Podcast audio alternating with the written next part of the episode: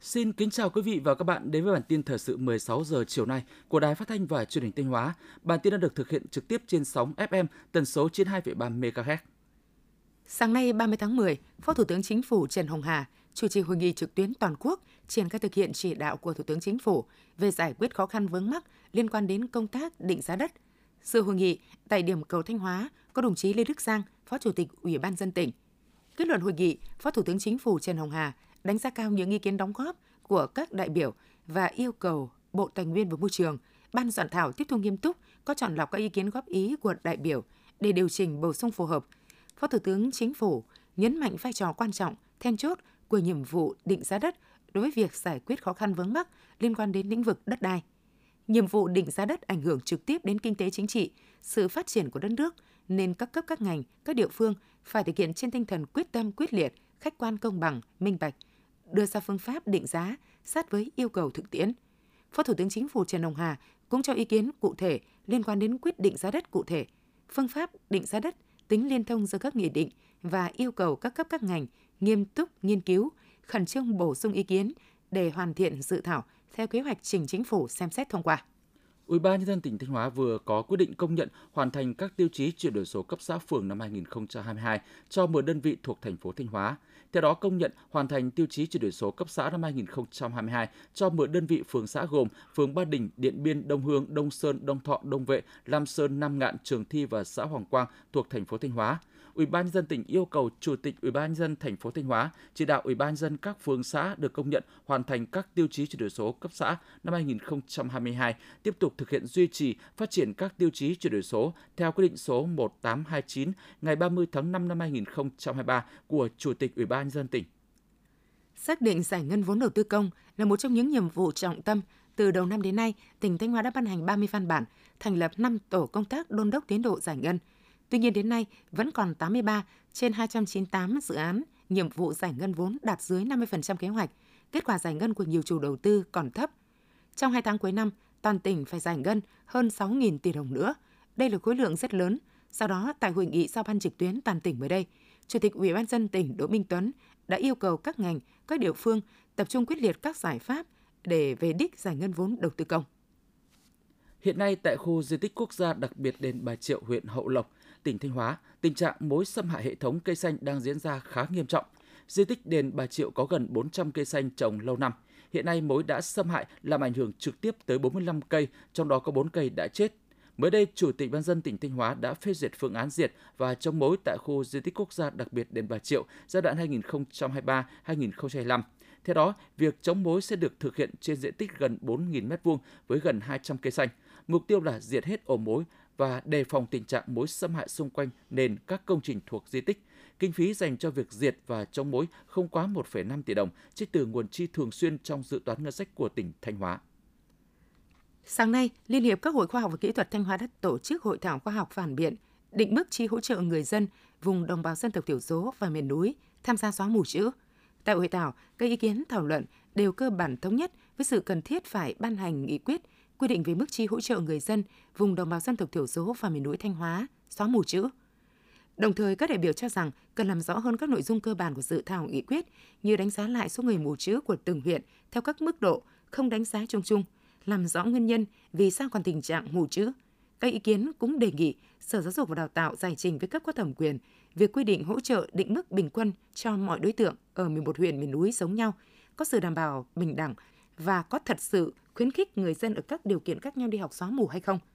Bổ sung thêm căn cứ, xác định số môn học theo từng giai đoạn, số tiết học của mỗi môn và thời gian của mỗi tiết học và số tiết mỗi buổi học. Từ đó có cơ sở thực hiện các đề xuất như thời gian hoàn thành chương trình xóa mù chữ, dự kiến mức chi hỗ trợ, thời điểm người học xóa mù chữ được nhận hỗ trợ. Sáng nay, Ban an toàn giao thông tỉnh phối hợp với Công an tỉnh, Sở Giáo dục và Đào tạo tổ chức chương trình tuyên truyền chấp hành pháp luật về trật tự an toàn giao thông tại trường tiểu học Đông Vệ 2, thành phố Thanh Hóa. Tại buổi tuyên truyền, hơn 1.500 giáo viên học sinh trường tiểu học Đông Vệ đã được cán bộ đội cảnh sát giao thông trật tự công an thành phố Thanh Hóa trực tiếp thông tin về tình hình trật tự an toàn giao thông và tai nạn giao thông trên địa bàn tỉnh thời gian qua cũng như số vụ tai nạn liên quan đến lứa tuổi học sinh, đồng thời hướng dẫn các em trong độ tuổi học sinh bậc tiểu học các quy định khi tham gia giao thông, kêu gọi các cơ sở giáo dục, hội cha mẹ học sinh trên địa bàn thành phố Thanh Hóa nói chung và trường tiểu học Đông Vệ 2 nói riêng chung tay hành động để bảo vệ học sinh con em của mình, bảo vệ mọi người khi tham gia giao thông. Tính từ đầu năm 2023 đến nay, lực lượng cảnh sát giao thông toàn tỉnh đã phát hiện, xử lý trên 9.000 trường hợp lái xe vi phạm nồng độ cồn. Ngoài xử phạt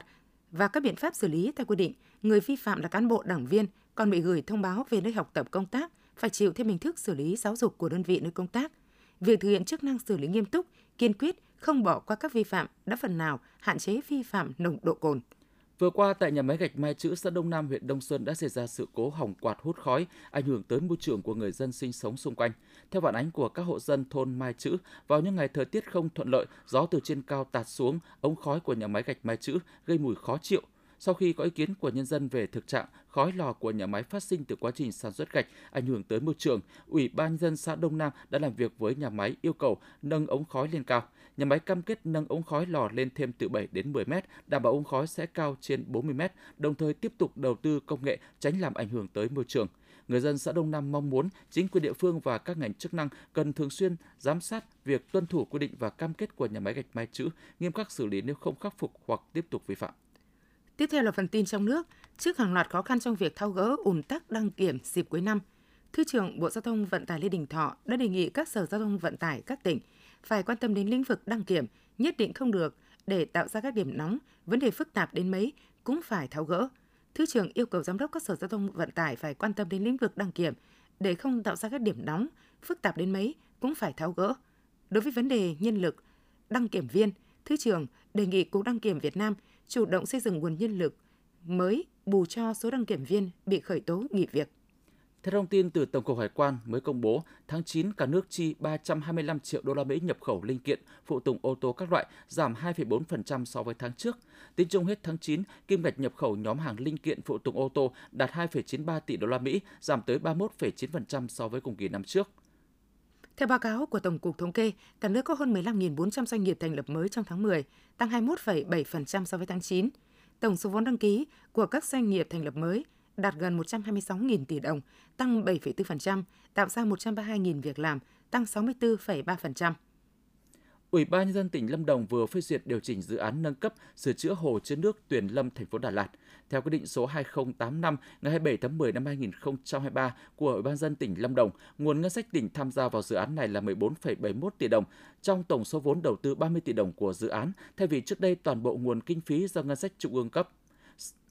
Sở Du lịch tỉnh Bà Rịa Vũng Tàu cho biết, tuần lễ du lịch năm 2023 với chủ đề Let's Go Bà Rịa Vũng Tàu sắp diễn ra sẽ có nhiều sự kiện hấp dẫn, lần đầu tiên được tổ chức, qua đó giúp du khách trong và ngoài nước thấy được sự đổi mới và phát triển ngành du lịch của tỉnh. Có 3 sự kiện du lịch lần đầu tiên được tổ chức tại Bà Rịa Vũng Tàu là giải Group Du lịch xanh với hơn 100 vận động viên trên toàn quốc tham dự, giải chạy đêm với nhiều đường chạy mới, đẹp về đêm và mô hình dù lượn. Liên hoan phim Việt Nam lần thứ 23 sẽ diễn ra từ ngày 21 đến ngày 25 tháng 11 tại thành phố Đà Lạt, tỉnh Lâm Đồng với khẩu hiệu xây dựng công nghiệp điện ảnh Việt Nam giàu bản sắc dân tộc, hiện đại và nhân văn. Có 91 bộ phim được tuyển chọn vào chương trình phim dự thi gồm 16 phim truyện, 31 phim tài liệu, 19 phim khoa học, 25 phim hoạt hình. Có 56 bộ phim được tuyển chọn vào chương trình phim toàn cảnh. Vượt qua Kuala Lumpur, Đài Bắc, Kyoto, Hà Nội đã giành giải điểm đến thành phố ẩm thực mới nổi tốt nhất châu Á năm 2023 Asia's Best Emerging Culinary City Destination 2023 tại lễ trao giải ẩm thực thế giới 2023. Giải thưởng ẩm thực thế giới World Culinary Awards nằm trong hệ thống giải thưởng du lịch thế giới ra mắt vào năm 1994 nhằm tôn vinh những đơn vị thương hiệu xuất sắc trong ngành du lịch và lữ hành đã trao giải điểm đến thành phố ẩm thực mới nổi tốt nhất châu Á năm 2023. Mưa lớn kéo dài khiến giao thông huyện Hương Khê, tỉnh Hà Tĩnh bị chia cắt. Trong sáng nay đã có hơn 4.600 học sinh phải nghỉ học do giao thông bị chia cắt. Ngành giáo dục huyện Hương Khê đã có chỉ đạo các trường chủ động thông báo nghỉ học đến học sinh khi diễn biến thời tiết bất thường, đồng thời nhắc nhở phụ huynh chú ý an toàn cho con em trong khi đến trường và ở nhà. Thông tin vừa rồi cũng đã khép lại chương trình thời sự của Đài Phát thanh Truyền hình Thanh Hóa. Thực hiện chương trình biên tập viên Hoàng Mai, các phát thanh viên Minh Thu Quang Duẩn, kỹ thuật viên Tiến Quân, tổ chức sản xuất Nguyễn Thanh Phương, chỉ đạo sản xuất Nguyễn Huy Long. Xin kính chào và hẹn gặp lại quý vị và các bạn trong những chương trình sau.